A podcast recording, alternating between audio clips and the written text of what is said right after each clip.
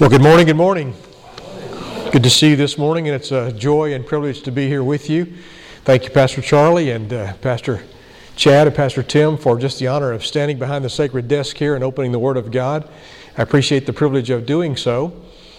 As a matter of fact, as a result of uh, being at Southwestern Seminary, uh, indirectly, as a church who is a cooperating Southern Baptist church, you indirectly give to my salary. So I appreciate that so much. Uh, we, ha- we need more churches like yourself there. Uh, the cooperative program supports all six of our seminaries, and of course, Southwestern is the finest. Just, you know, Tim's a graduate, Chad's a graduate, you know. So, anyway, we're grateful for the work that God is doing in all of our six seminaries, and God is blessing us tremendously. I also want to thank you, Cornerstone Baptist Church. I thank you for taking care of our children. Richard and Amber, and our grandchildren. Okay, and that's why we're here. Jack's going to be seven tomorrow, and is growing up just right before us, and is a great blessing to us there. So we're grateful for all the work that God is doing. Well, you have your Bibles there. Turn with me to uh, Psalms 96. We've read that in our responsive reading there, and I want to go, kind of just walk through this passage with you this morning and point out a few important aspects there of what the psalmist is saying to us that we might uh, apply it to our own lives personally. I'm the interim pastor also at First Baptist Church, Deer Park, Texas, which is a suburb, suburb of Houston, and I began a series uh, in September on worship, the importance of worship. And I preached this message as my introductory message on the importance of worship. Worship comes from that Anglo Saxon, that old English word, worth scrip. It means to ascribe or to esteem someone higher than ourselves, to ascribe worth to someone or something. And in this case, the psalmist is ascribing worth to Yahweh our God.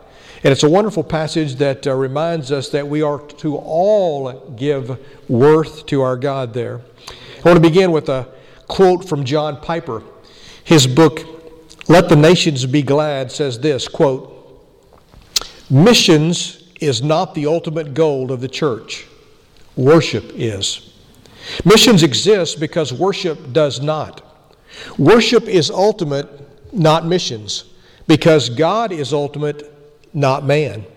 When this age is over and the countless millions of the redeemed fall on their face before the throne of God, missions will be no more. It is a temporary necessity. But worship abides forever. End quote. You see, worship is the fuel for missions and evangelism. If you know anything about our seminaries, especially Southwestern, we thrive on missions and evangelism. But it's out of the overflow of our hearts, it's out of our worship to God personally that our ministry of missions and evangelism takes place. And that's what I want to talk about this morning. You see, the goal of missions is the gladness of the people of God. And as we rejoice in what we have in salvation there, and it flows over from us, it ought to spill over to those we come in contact with on a regular basis. Just listen to some of the other Psalms around Psalms 96. Psalms 97 1. The Lord reigns. Let the earth rejoice. Let the many coastlands be glad. Psalms 67, verse 3 and 4. Let the peoples praise thee, O God. Let all the peoples praise thee. Let the nations be glad and sing for joy. Psalms 9, 2. I will be glad and rejoice in you. I will sing to your name, O Most High. You see, the reason the church has become so ineffective and the message of the gospel has become so watered down is because we focus so much on man rather than the greatness of God. We're so uh, enamored with ourselves rather than God and who He is that we miss our focus of worshiping. I believe the most crucial issue in worship today and, uh, and in missions today is the centrality of God in worship, in the life of God's people, the church. Now, I love the Psalms, okay? Most of the Psalms fall into three categories. There is the lament Psalms. The lament psalm is like Psalms 42 or 43, Psalms 46, lament psalm that uh, we referred to just a moment ago there. A lament psalm is a psalm where the psalmist is crying out to Yahweh to deliver him or the people of God from a crisis. All of us have times like that where we are just crying out to God. The lament is a psalm just like that. But then there is the thanksgiving psalm that follows the lament. The thanksgiving psalm is the cry of the psalmist saying, Thank you, Lord, for hearing my prayer, my supplication in the midst of my crisis and meeting my need. And then that follows the praise psalm. The praise psalm is a, is a psalm that says, Not only do I want to thank you for meeting my need, but I want to praise you for a new aspect of your character that I learned within that crisis that teaches me your faithfulness, your goodness, your mercy. Uh, th- we just need to focus on the goodness of God. And this Psalms 96 is a song of praise. It's a song of praise that's focused on the greatness of God. We see His power, we see His majesty, we see His glory, but we also see His judgment. And He is able to judge because He is a holy and righteous God. So, what I want to do this morning is just kind of break down this passage for us. Now, Brother Charlie told me I could preach as long as I wanted to. But you'd probably leave about 11:45 or so. So uh, you know, and, and, I forgot to tell you. Well, my, my clock says it's 10 after 10, so I can preach for a while here this morning. So you know, we might be here. Uh, I'm glad you brought your lunch or you had your breakfast or whatever there. But let's kind of walk our way through uh, this psalm this morning. I won't read it again. You've already read it there, but I want to begin to refer to it. And before I refer to it, I have one more quote for you. Now, I teach pastoral ministries at Southwestern Seminary, and that means I teach preaching, advanced preaching, the Christian home, I teach evangelism, I teach anything that deals with pastoral ministries. And so, as a preacher, I love preaching books. I know your pastor does too. Your pastors do, I know. This quote comes to us from John R.W. Stott. Dr. Stott was pastor of Christ Church in London for 35 years, just passed away in 2008. Tremendous man of God, Anglican minister who was a great expositor. He wrote his book, Between Two Worlds, which is on preaching, the art of expository preaching, Between Two Worlds, the first century and the 20th century. He wrote this book in 1990, uh, 1982. I want you to listen to this quote. Quote Word and worship belong indissolubly to each other. All worship is an intelligent and loving response to the revelation of God because it is the adoration of His name. Therefore, acceptable worship is impossible without preaching. For preaching is making known the name of the Lord, and worship is praising the name of the Lord made known. Far be it from being alien intrusion into worship, the reading and preaching of the word are actually indispensable to it. The two cannot be separated.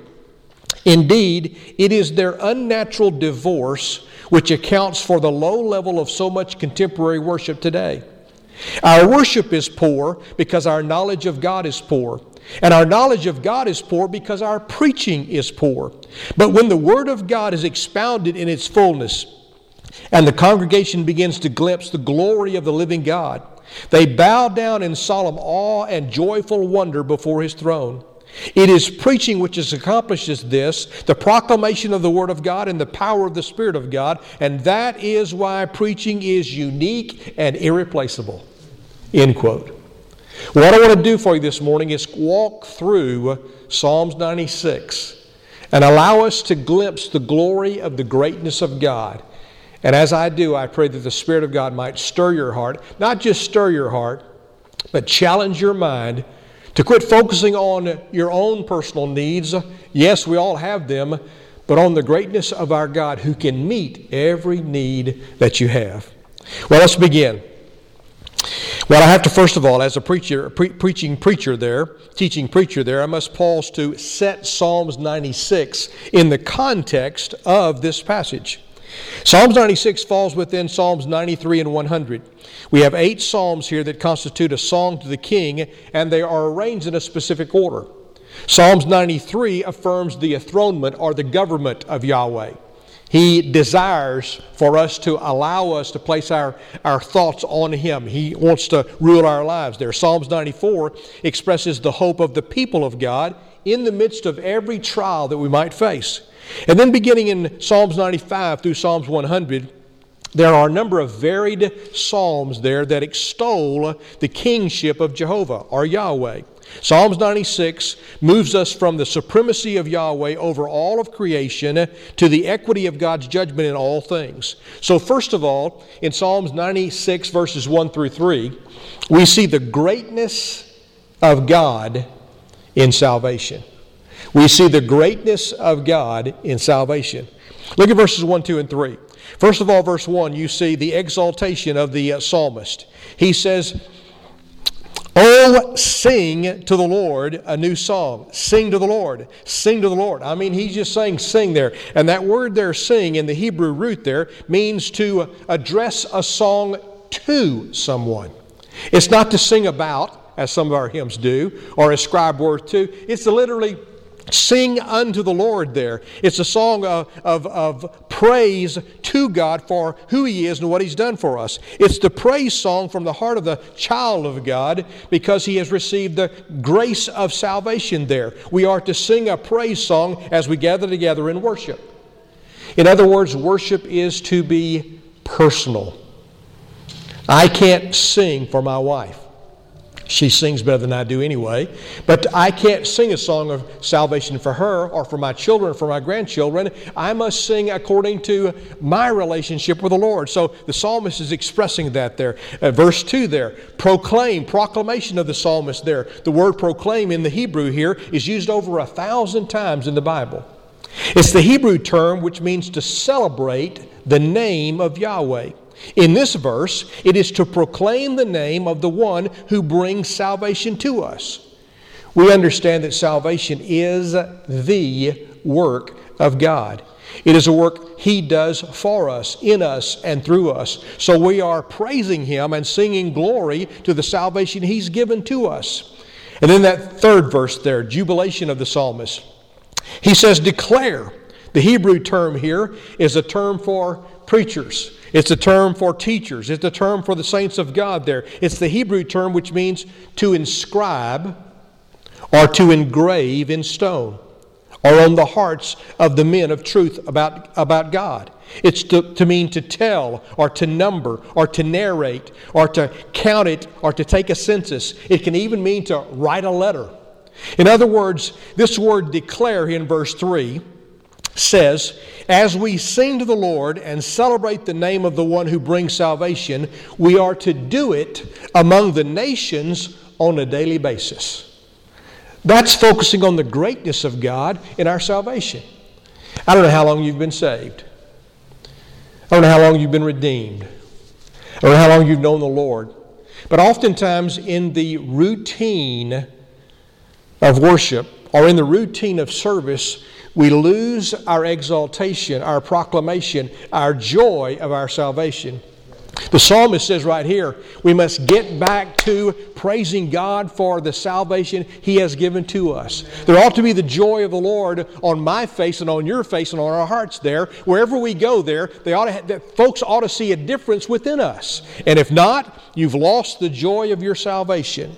The greatness of God has brought salvation, and as it flows through us, it goes to the people there. That's exactly what Matthew 28, 18 through 20 says. We call that the Great Commission. Now, I found a lot of Baptists call that the Great Suggestion. but it's a Great Commission, okay? The Great Commission says, Go ye therefore, as you go, the power of God's upon you there, and, and take the greatness of God in salvation to all people groups, to all ethnos, to every people group, and celebrate and proclaim His mighty works. So we see the greatness of God in salvation. I just want to remind you this morning can folks see the greatness of God in you? Is the joy of the Lord flowing through you on a regular, daily basis? If not, you're probably not spending enough time in personal worship. You see, personal worship during the week enhances our corporate worship on Sunday morning. And if you want to get more out of your corporate worship on Sunday morning, then spend more time in personal worship during the week. Well, I'm going to preach, you're going to meddling now, Brother Charlie. I need to move on there, okay? Number two, we see the greatness of God in salvation, but I also want you to see the greatness of God in creation. That's verses 4 and 5 and verses 11 and 12. Look at verse 4. For the Lord is great and greatly to be praised. He is to be feared above all gods, for all the gods of the peoples are idols. But the Lord made the heavens. Literally, Yahweh made the heavens. Our God made the heavens. And so the psalmist here is expanding the greatness of God beyond salvation. He's expanding it to uh, the greatness of God in creation there. God is to be praised because He is the creator of all things. All things are in His hand there. Verse 5, I love that. All the other gods are but idols. The word there is the Hebrew term to work or to fashion an idol. It's uh, to uh, focus on a carved image there or an earthen vessel there. It's a man made thing. All other gods are man made, but God, our God, created the heavens. You say, well, preacher, you know, we don't, uh, we don't have any idols around our house. I mean, we don't have any idols. We don't have any carved images like that. Oh, really? I think so. They might not be a carved image, but there's that image on the wall of that favorite team of yours. Oh, I'm down to meddling now. You see, our, images and our idols here in America are sports. We're fanatics. And everything consumes us there.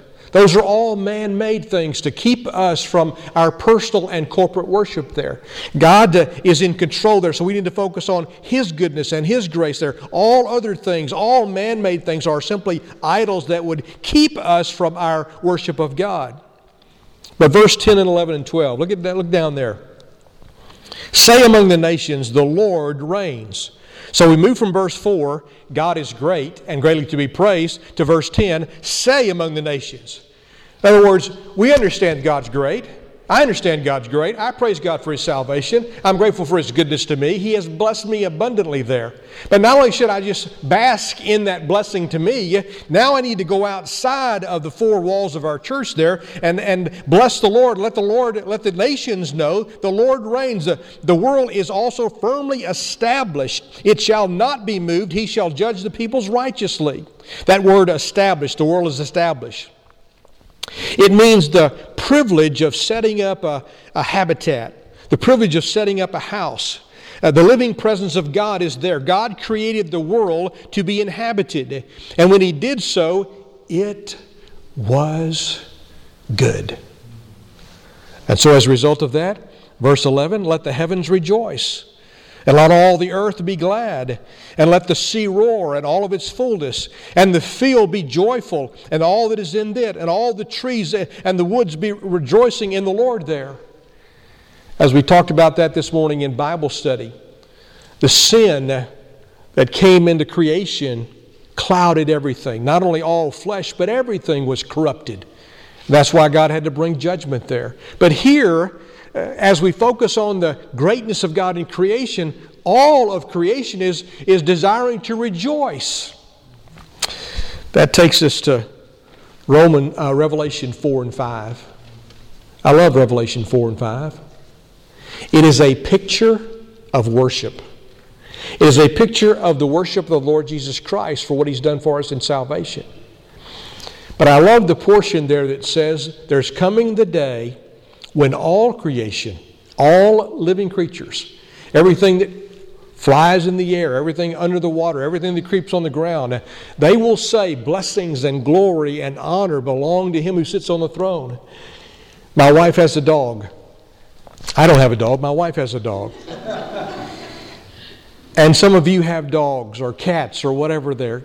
There's coming a day where all of creation are going to speak and say, He is worthy. He created all things.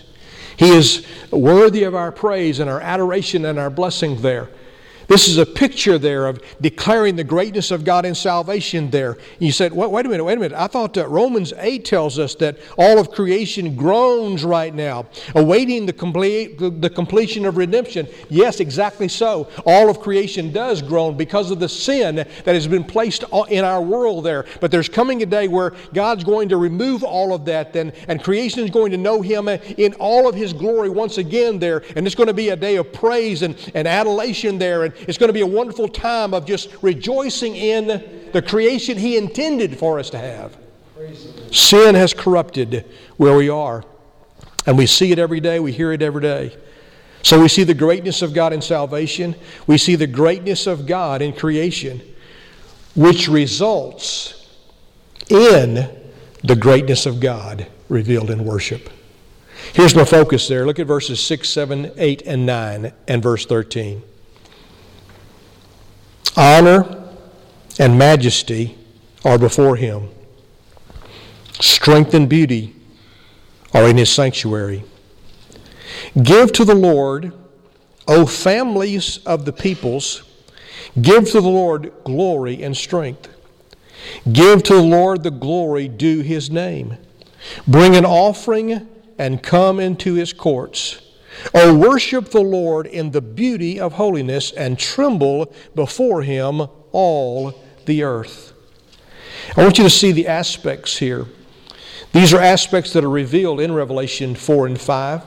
They show us the Father and the Son in heaven, and what a majestic picture that is there. But here we see that same aspect. The psalmist is, is focusing on worship there. First of all, adoration, verse 6. Honor here means to adore, means to beautify, means to glorify. Beauty carries that same idea. Honor and majesty are before him, strength and beauty are in his sanctuary. When we gather together on Sunday morning, what are we here to do? Oh, we're here to talk about our favorite team. We're here to talk about the weather. We're here to talk about everything. No, we're here to focus on the beauty and the glory and the greatness of our God. We are here to adore Him and to worship Him. And our adoration should uh, be uh, that which flows from our heart over the, the abundance, the overflow there. He is to be worshiped and adored. And then verse 7 there, he makes it very specific there. We find adoration, we find magnification, verse 7 and 8. We are to magnify him in two ways. First of all, through our families. I'm so grateful for my family. We have four generations here today. It's amazing. Uh, my mother, and, uh, and Angela and I, and then Richard and Amber, and then Jack and Lily. Four generations. I cannot, I cannot tell you the blessings that God has bestowed upon our family. Uh, I, I, I, don't understand God's grace to us. Don't understand why God loves us like He does. But I am so grateful that He has. And as a result of that, one simple thing I've tried to do as I've tried to minister and model before my children, my grandchildren, all of my life. I was, I was born again. I was I brought up a child, I was brought up a, a preacher's kid, you know, preacher's kid of the worst. You know why? Because they run around with deacons' kids, you know, and that's, that's, that's it. But I made a profession of faith when I was young, seven years of age. I had a head knowledge. But I didn't come to know the Lord personally until I was 26. I received a profession of faith and grace at that time. And God transformed my thinking, my disposition, everything about me.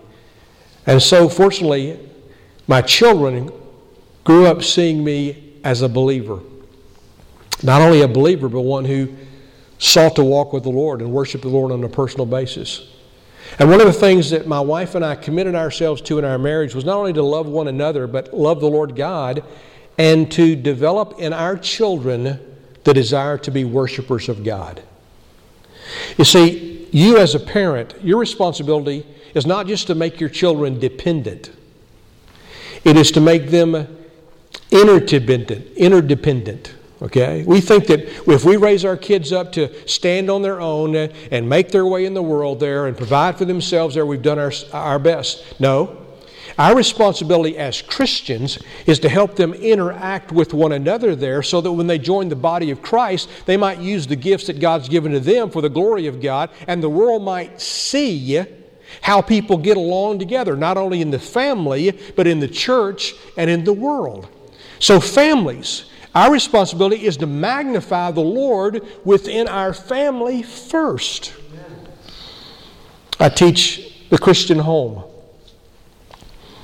One of my first statements that I make during the first week of class and all the way through the class is every family is dysfunctional. Some are more dysfunctional than others. but every family is dysfunctional. Until the presence of the Lord Jesus Christ and the Holy Spirit takes control, we cannot magnify the Lord within our families. But when we esteem to Him that worth that is due His name for the salvation and the gift He's given to us, He transforms us. I don't have to transform my wife, my children. I'm transformed. And as I'm transformed, God gives me the grace to know how to love them and discipline them and encourage them. So we magnify the Lord through our families. Our families are to give Him glory. I trust and pray that my family does, and that I do, and that yours will as well. But, Brother Charlie, you'll like this one. Look at verse 8. We are to magnify the Lord also through our giving. Hallelujah. Amen. Bring an offering.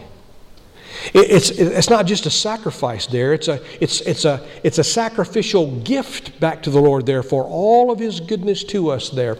So we are to magnify the Lord as being good stewards of all of our resources, all of our finances there, all that we have there. So we magnify the Lord through our worship, we give Him glory there, we magnify the Lord through our resources there. At one point, at what, at what point do you stop moving up the ladder?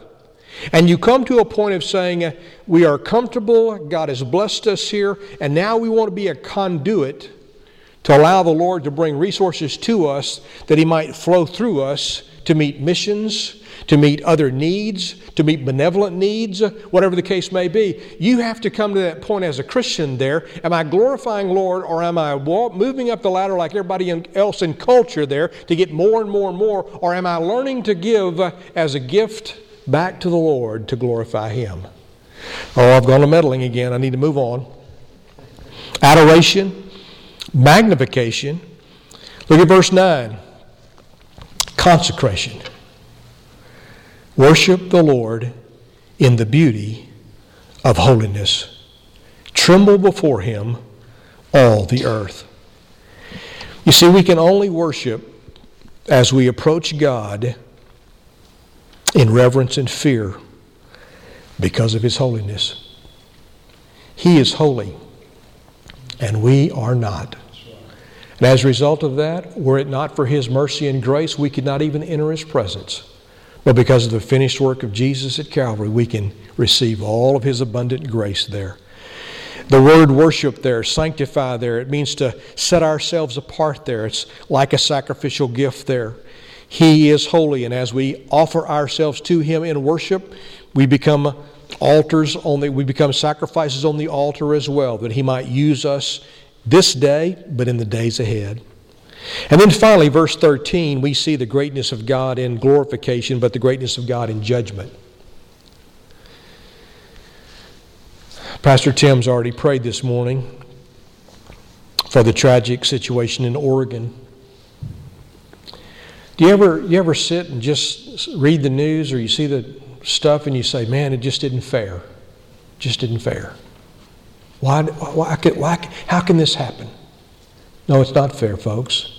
Sin's not fair. But there's coming a day, look at verse 13, there's coming a day, for he is coming, for he is coming to judge the earth. He shall judge the world with righteousness and the peoples with his truth. Don't be discouraged, saint of God. Jesus is coming. And when he comes, all these inequities that we see in life and around us will be righted by the one who is totally righteous. So, missions is not first and foremost, but worship is. As John MacArthur has stated in his book, worship is the ultimate priority.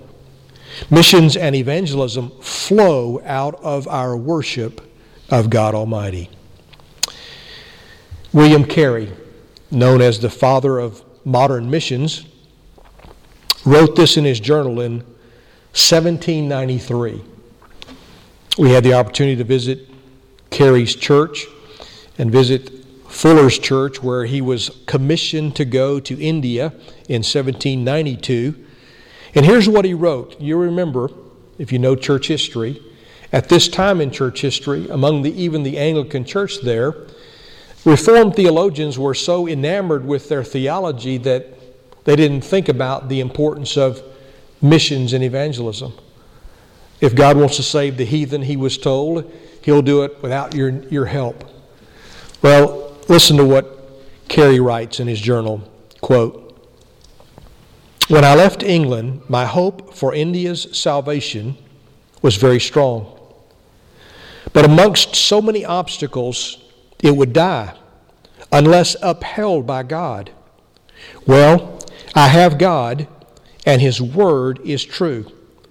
And though the superstitions of the heathen were a thousand times stronger than they are, and the example of the Europeans a thousand times worse than they are, and though I was deserted by all and persecuted by all, yet my faith, fixed on the sure word, will rise above all obstructions and overcome every trial, for God's cause will triumph. God's cause will triumph. Don't get, don't get discouraged by what you see. Keep your focus on the greatness of our God. He'll meet your need, He'll meet your family's need, He'll meet the need of His people. God's cause will triumph. Let's pray.